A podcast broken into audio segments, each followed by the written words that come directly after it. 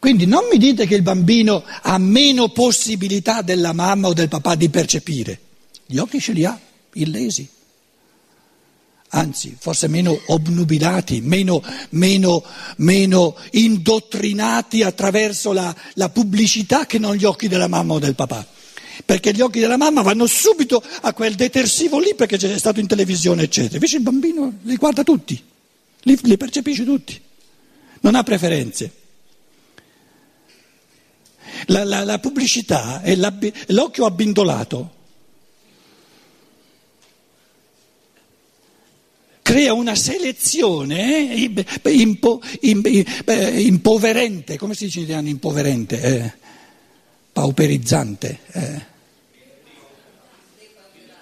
depauperante della percezione, perché te, te, la orienta, te la manipola, te la orienta. Invece di lasciarla libera, il bambino non è, non è rimbambolato dalla, dalla... Comunque, lasciamo perdere adesso questa differenza, il bambino percepisce tutto, la mamma percepisce tutto.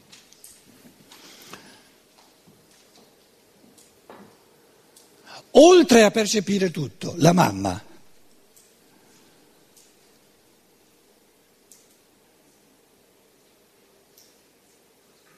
ha il concetto di prezzo, di denaro, di, di, di carrellino, ha il concetto di, di, negozio, il concetto di formaggio, ha il concetto di pane, ha il concetto di...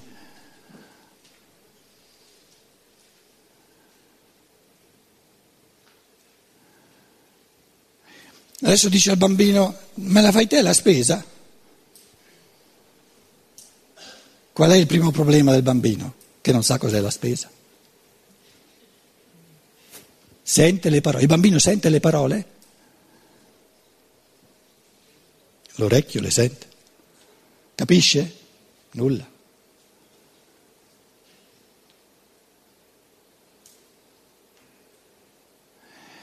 Adesso, perché noi, voi non mi dite, ma io vengo a Roma, dalla Sardegna, dal Piemonte, a fare un seminario sulla filosofia della libertà, penso di spendere soldi per qualcosa di profondissimo, di metafisico, mi viene a parlare della spesa, ma lo so anch'io. Piano, adesso um, arriva il contraccolpo. Adesso ho paragonato lo stato di coscienza del bambino, dove c'è la pura percezione, con quello della mamma, normale, lo stato di coscienza normale con... Adesso vi metto accanto alla mamma una persona che pure fa la spesa, perché è nello stesso negozio, nello stesso supermercato, vede le stesse cose. Però vi metto un personaggio, non deve essere per forza un antroposofo, eh? può essere una persona, diciamo, che si è data un pochino da fare per sviluppare il pensiero.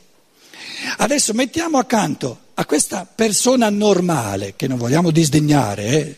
il normale è il normale, ma è per evidenziare quale evolutibilità, quale possibilità enorme di futura, di ulteriore evoluzione del pensiero sia intrinseca eh, nell'uomo normale di oggi. Quindi quello che dobbiamo fare come esercizio è di un tipo di coscienza, un, un, livello di pensiero che paragonato ai pensieri che ha questa mamma normale, questa mamma è come un bambino rispetto a quest'altro pensatore.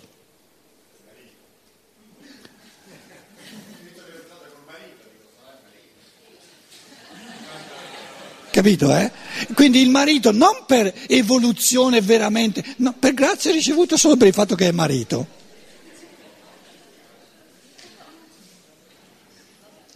Guarda che io volevo essere, volevo essere, gentile con i maschietti, perché se ci mettevo il papà, no, eh, in fatto di spesa magari le idee e i concetti sono ancora più poverelli. Capito? Allora, supponiamo, mettiamoci accanto una persona No? Naturalmente, siccome usciamo dal normale, così come il bambino per noi, eh, facciamo fatica a rimetterci in quello stato di coscienza perché noi la percezione pura non ce l'abbiamo più. Adesso di nuovo dobbiamo un po' sforzarci a metterci dentro a quest'altro tipo di coscienza perché ci è avanti di un bel po' di tempo, così come questo testo ci è un po' avanti. Supponiamo che questa, questo, questo papà normale, questa mamma normale, non ha nessun concetto, non si rende conto che i prezzi Proprio nei, nei, minimi particolari, adesso io vi dico soltanto alcune cose, eh, ma le potete svolgere all'infinito, ci possiamo discutere poi nella discussione, eccetera. No? Non ha un minimo, di, un minimo di, di, di, coscienza, pensante naturalmente, del fatto che nelle, diciamo, nelle, nei beni di consumo di Waren, come si dice di Waren in italiano? Le merci, brava, oh. le merci che, so, che, ci sono e soprattutto le merci che non ci sono in, questa, in questo supermercato sono un riflesso di tutta l'economia mondiale e del sociale nell'umanità, per cui io in questo formaggio, in questo, in questo, litro di latte, in questo pezzo di pane, ci trovo in un certo risvolto anche il fatto, se io lo guardo a livello capillare di centesimi, perché il prezzo è fatto anche di centesimi, e se tutti eh, i generi alimentari crescono anche soltanto i 5-10 centesimi, fa una bella, una bella, differenza per la spesa, c'è proprio cristallizzato in questo prezzo anche il prezzo del petrolio che negli ultimi mesi è salito alle stelle. Ora, il fatto che accanto a, questa, a, questa, a questo papà normale, questo tipo di coscienza normale, ci possa essere un tipo di coscienza che si è fatta molti più pensieri su tutti questi generi alimentari, vede nel suo pensiero questi generi alimentari come effetto di tutta la situazione sociale mondiale, di tutta la somma di egoismo, di materialismo che c'è, eccetera, eccetera, eccetera. Che differenza c'è? Così come L'ho soltanto accennato, eh, perché esula, quindi metteteci voi poi tutto il resto, esula dal normale. Così come c'è una differenza abissale tra la coscienza del bambino che vive soltanto la percezione nel suo vissuto e la coscienza dell'adulto che ben conosciamo e non ditemi che non è abissale, è abissale la differenza. Così c'è una differenza altrettanto abissale tra questo gradino ordinario e un salto qualitativo nel, nel, nel, diciamo, nell'evoluzione del pensiero. E questo salto qualitativo addirittura all'infinito, perché il pensabile su questi generi alimentari e quindi tutti i nessi che si possono, che si possono creare col pensiero so, sono finiti? No, sono all'infinito. In altre parole, io ho la possibilità di trovarmi in un supermercato nel quotidiano più normale, però con la consapevolezza che vivo, che essere in evoluzione significa essere nel mezzo di, una, di, una, di, una, diciamo, di un cammino di pensiero aperto all'infinito, che può diventare sempre più ricco, sempre più vasto, sempre più cosciente, sempre più profondo. E la gioia della vita in che cosa consiste?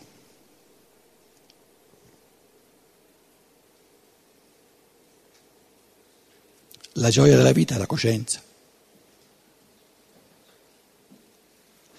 Bambino di sei mesi può sentire gioia?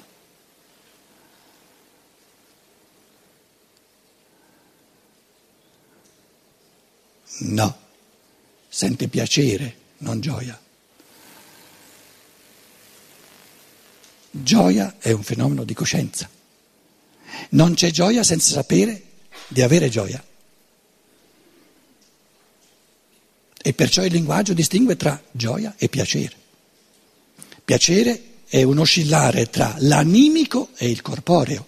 La gioia è un oscillare tra l'animico e lo spirituale. Quindi la gioia è un'interazione fra l'anima, la gioia viene sentita nell'anima, però l'anima eh, eh, vive un riflesso di ciò che c'è nello spirito quella chiamiamo gioia. Quando l'anima vive un riflesso di ciò che c'è nel corpo, lo chiamiamo piacere. Il fatto che tante persone non distinguono più fra gioia e piacere è proprio una catastrofe enorme. Quindi qui abbiamo l'anima. L'anima in interazione con lo spirito sente gioia e dolore o sofferenza. Gioia e sofferenza. L'anima in interazione col corpo sente piacere oppure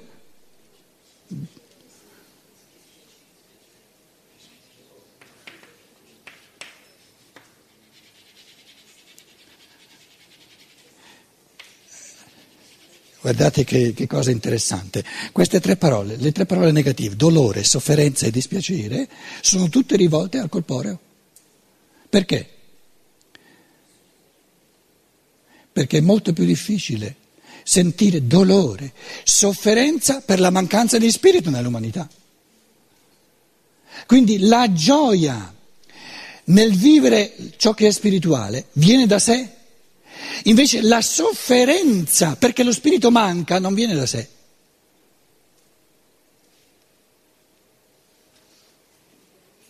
Va portata a coscienza.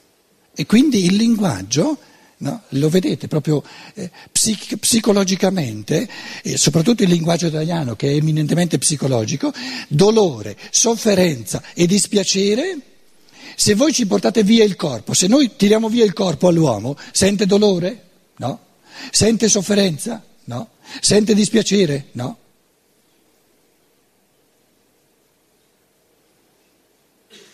Invece se io sento sofferenza per il fatto che l'umanità è diventata così materialistica, così povera, il corpo non c'entra nulla. Però questo tipo di sofferenza va conquistata. Non la dà la natura, tutto ciò che è corporeo lo dà la natura. Tutto ciò che è spirituale è un fattore di libertà. Quindi sentire gioia o sofferenza nei confronti delle sorti dell'umanità, cosa che non c'entra nulla col corpo, è una, una, una conquista di evoluzione dello spirito.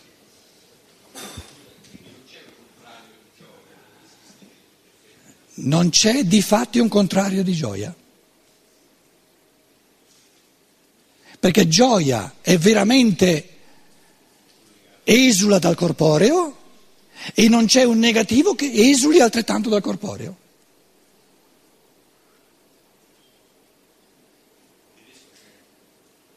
Molto di più. Molto di più. Il, ehm, eh, adesso non servirebbe nulla fare tutta una discussione, una discussione sul linguaggio tedesco, perché non è il linguaggio comune che abbiamo qui, no? partite dal presupposto, che abbiamo detto diverse volte, che in questa sfera no, di ciò che è spirituale la lingua tedesca è veramente molto più ricca. Questo non significa che è migliore o peggiore, non, non facciamo eh, diciamo, riflessioni discriminanti, però do, dobbiamo essere sinceri e oggettivi. Per tutti i fenomeni dello spirito, Hegel ti, ti mette lì un testo fondamentale, fenomenologia dello spirito. Quindi è chiaro che già in base all'idealismo il linguaggio tedesco è diventato molto più ricco sui fenomeni dello spirito. Fenomeni dell'anima, il linguaggio tedesco ha meno parole, quindi meno sfumature del linguaggio italiano. Quando uno deve tradurre dall'italiano al tedesco fenomeni dell'anima, delle volte arranca perché il, il linguaggio tedesco è più povero, non ha una, un, diciamo un, una, un, un repertorio così sfumato.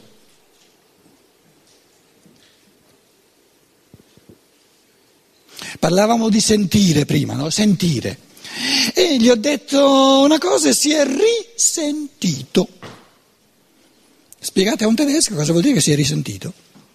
Quello dice, io guardo sul vocabolario, ri significa ripete, ha sentito un'altra volta.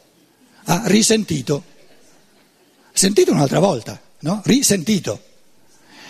L'italiano dice, no, no, no, no, risentito significa qualcosa d'altro. Di cosa significa? Eh, se è risentito. No, in tedesco non lo potete dire, non esiste.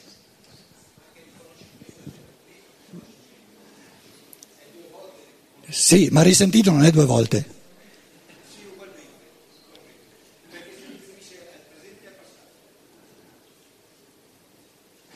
Certo che nel risentirsi c'è il raddoppiarsi del sentirsi, però il linguaggio ti dà il risultato psicologico del vissuto. Quindi andare a monte per far vedere che di fatti si tratta di un sentire che si ripete sarebbe una cosa complessissima, tra l'altro, perciò il concetto di sentire è così, è così complesso, però sfocia nel fatto che quel tipo lì si è risentito.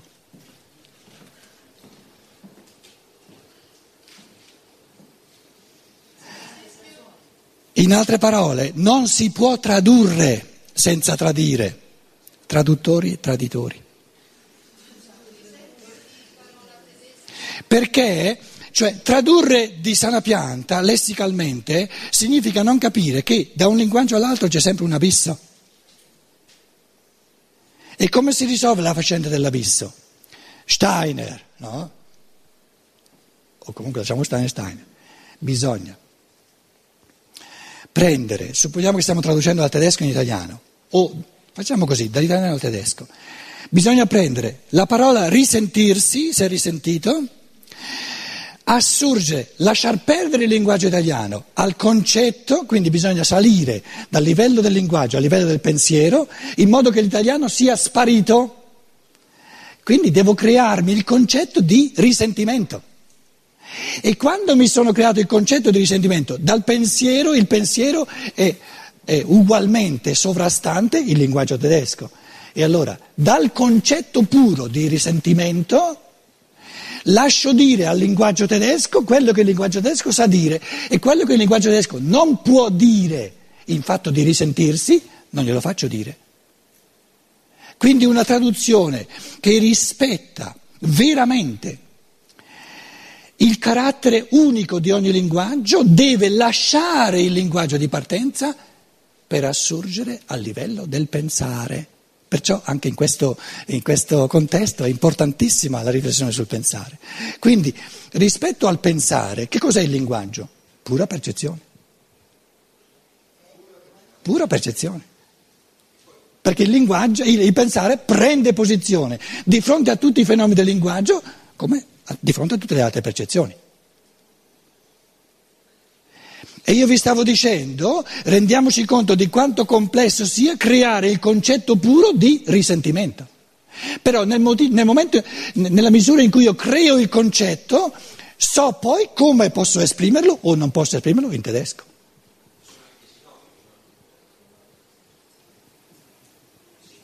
Dimmi un sinonimo di risentimento. Arrabbiato, offeso. Se offeso significasse in tutto e per tutto risentito, non ci sarebbe bisogno di creare un'altra parola. Quindi i sinonimi sono approssimazioni del pensiero. E il pensiero cesella, distingue sempre meglio, sempre meglio, sempre meglio.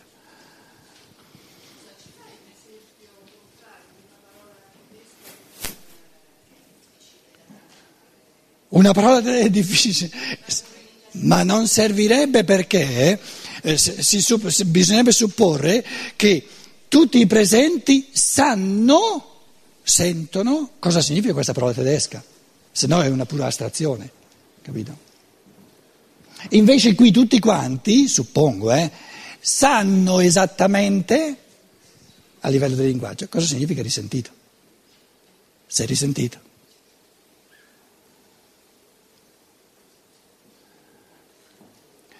Äh, Michael, wo ist Michael Fichtner? Was war ein Beispiel von Unübersetzbaren? Ein deutsches Wort, das man kaum übersetzen kann. Bitte? Gemütlich. Gemütlich. Adesso ti stai addormentando perché non sai cosa vuol dire gemütlich. Proprio lei che voleva un esempio tedesco, dov'è lo scaccino? Lo scaccino, la cimosa. Da studente facevo esercizi, magari quando uno è al gabinetto non perdevo neanche o aspettavo l'autobus, di sinonimi. Dicevo, per ogni parola mi devono venire almeno sette altre. Io ci riuscivo quasi sempre, in italiano, adesso ho perso dimenticando le cose. Gemütlich. Gemütlich. Mi dite che vuol dire? Gemüt è l'animo, però l'animo in tedesco, non in italiano, non è la stessa cosa. Mut, Mut, Mut è il coraggio l'ardimento. Mut, coraggio. Coraggio, la virtù del cuore. Cor, cordis, coraggio. Gemüt, l'animo. Gemütlich. Entri in una stanza e talmente, ti trovi talmente... Eh? Gemütlich. Me lo dici in italiano? Confortevole, no, no, perché nel confortevole l'animo non c'è, Gemüt è l'animo. Eh, ma l'animo non c'è. Ma l'animo non c'è. Ma l'animo non c'è.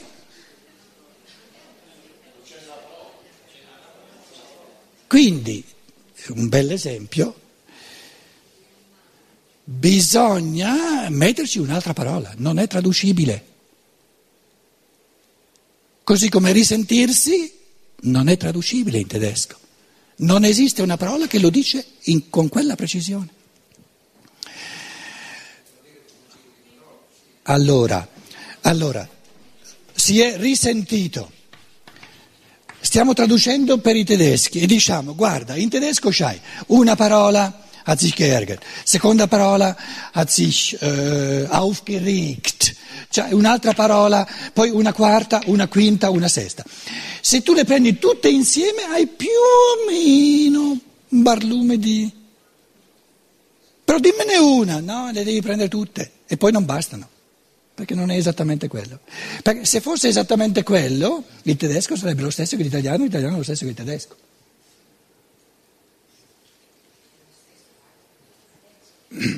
Quindi il pensare è l'elemento che è sfumabile all'infinito.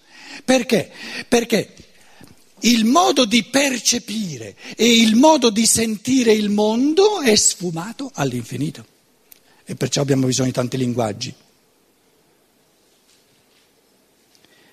I modi di percepire, i modi di sentire e di vivere il mondo sono sfumabili all'infinito.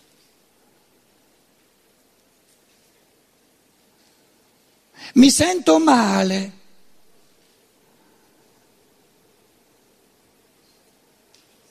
Mi sento svenire. Cosa vuol dire mi sento? Sono tutti frammenti di percezione. Sono modi di percepire questo, questo pezzo di mondo che è il mio corpo. Mi sento male. Il mio corpo è un pezzo di mondo. E un certo tipo, una sfumatura di percezione di questo pezzo di mondo dice mi sento male.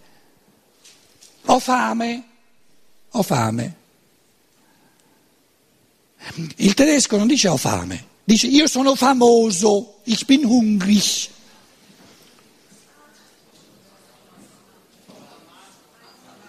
Sono affamato, sono famoso.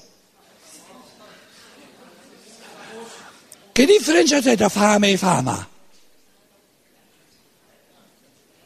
Voi avete qui uno che sta imparando l'italiano. Fame e fama sono parenti, no?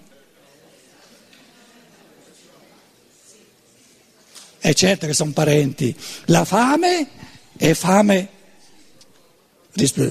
la fama è fame riferita all'anima, è una fame di eh, come dire, di, di, riconoscimento, una fame di plauso, una fame di, capito? Da parte degli altri. Certo che in tedesco si dice anche ich habe Hunger, però ich habe Hunger è una traduzione dall'italiano, ich bin hungrig.